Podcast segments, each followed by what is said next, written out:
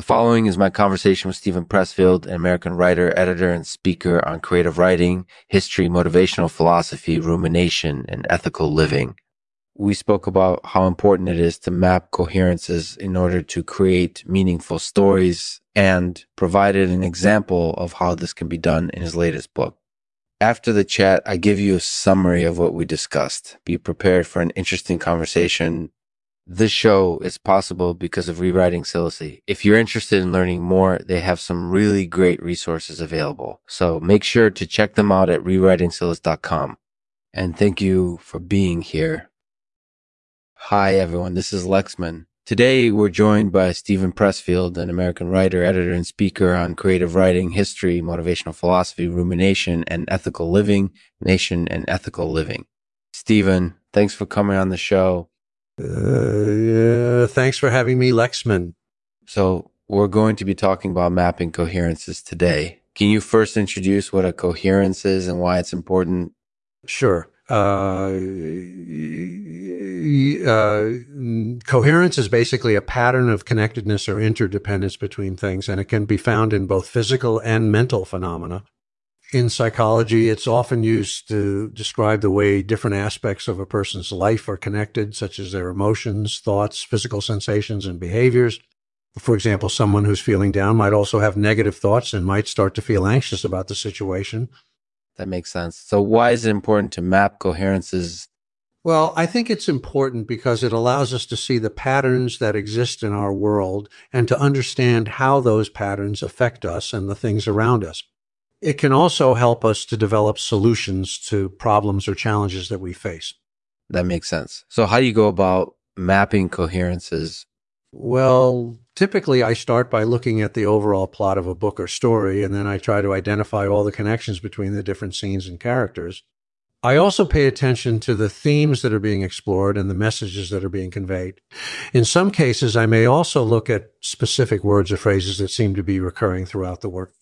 That sounds like an effective approach. And what do you think are some benefits of mapping coherences in storytelling?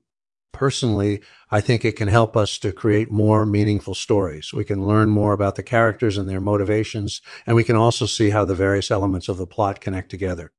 By doing this, we can create a more cohesive narrative that's easier for readers to follow. That makes a lot of sense. And what do you think are some disadvantages of not mapping coherences? I think there can be some drawbacks if we don't pay attention to detail or if we neglect to explore specific themes or messages related to the work at hand. Not doing so can lead to confusion or disappointment for readers who are looking for specific elements in the story. Moreover, not mapping coherences can sometimes make it difficult for us to understand what's happening on a deeper level or why certain characters or events happen as they do that sounds like it could be problematic. So, do you have any examples of how mapping coherences has helped you in your work as a writer? Sure thing. For example, in my book, The War of Art, I discuss how artists need to overcome resistance in order to produce great work. By understanding how various scenes in the book connect with each other and with other elements of the plot, I was able to provide readers with an insights into my protagonist's journey and help them better understand why he was struggling so much during the novel's final chapters. Additionally, by looking at specific words or phrases that tend to crop up often in creative works, I was able to provide additional insights into the author's intentions. That sounds like it would be helpful for readers. Thank you for sharing that information with us, Steven. It was very insightful. So, what are your thoughts on mapping coherencies in storytelling? Do you think it's an important skill for writers to have? Yes, I do believe that mapping coherencies is an important skill for writers because it allows us to create more cohesive narratives that are easier for readers to follow. Uh, additionally, by understanding uh, how various scenes connect with each other and with other elements of the plot, we're able to build upon reader expectations while still offering something new and unexpected. Ultimately, this helps readers feel engaged with our stories while they're reading them, which ultimately leads them deeper into our worlds than they would if we didn't map coherencies at all.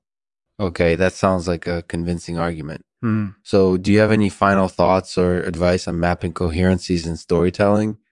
Well, my main advice would be to be patient while mapping coherencies. Don't try to tackle too much at once and instead allow your work to evolve over time as you continue to explore and evolve the concepts outlined in your story. Also, be sure to keep an open mind when it comes to interpretation. Don't be afraid to change things up occasionally in order to suit the specific needs of your work. Ultimately, being aware of how coherences affect our stories and characters can help us create more interesting and meaningful works that appeal to readers on an emotional level. Sounds like that's definitely worth considering. Thanks for your final thoughts and advice, Steven. No problem. Thank you for having me. You're very welcome. Well, that's all for this episode of the Lexman Artificial Podcast. Be sure to subscribe so that you never miss an episode. And if you have any questions or feedback, please feel free to leave a comment below. As always, thanks for listening. I'll leave you with this poem called The Mapper.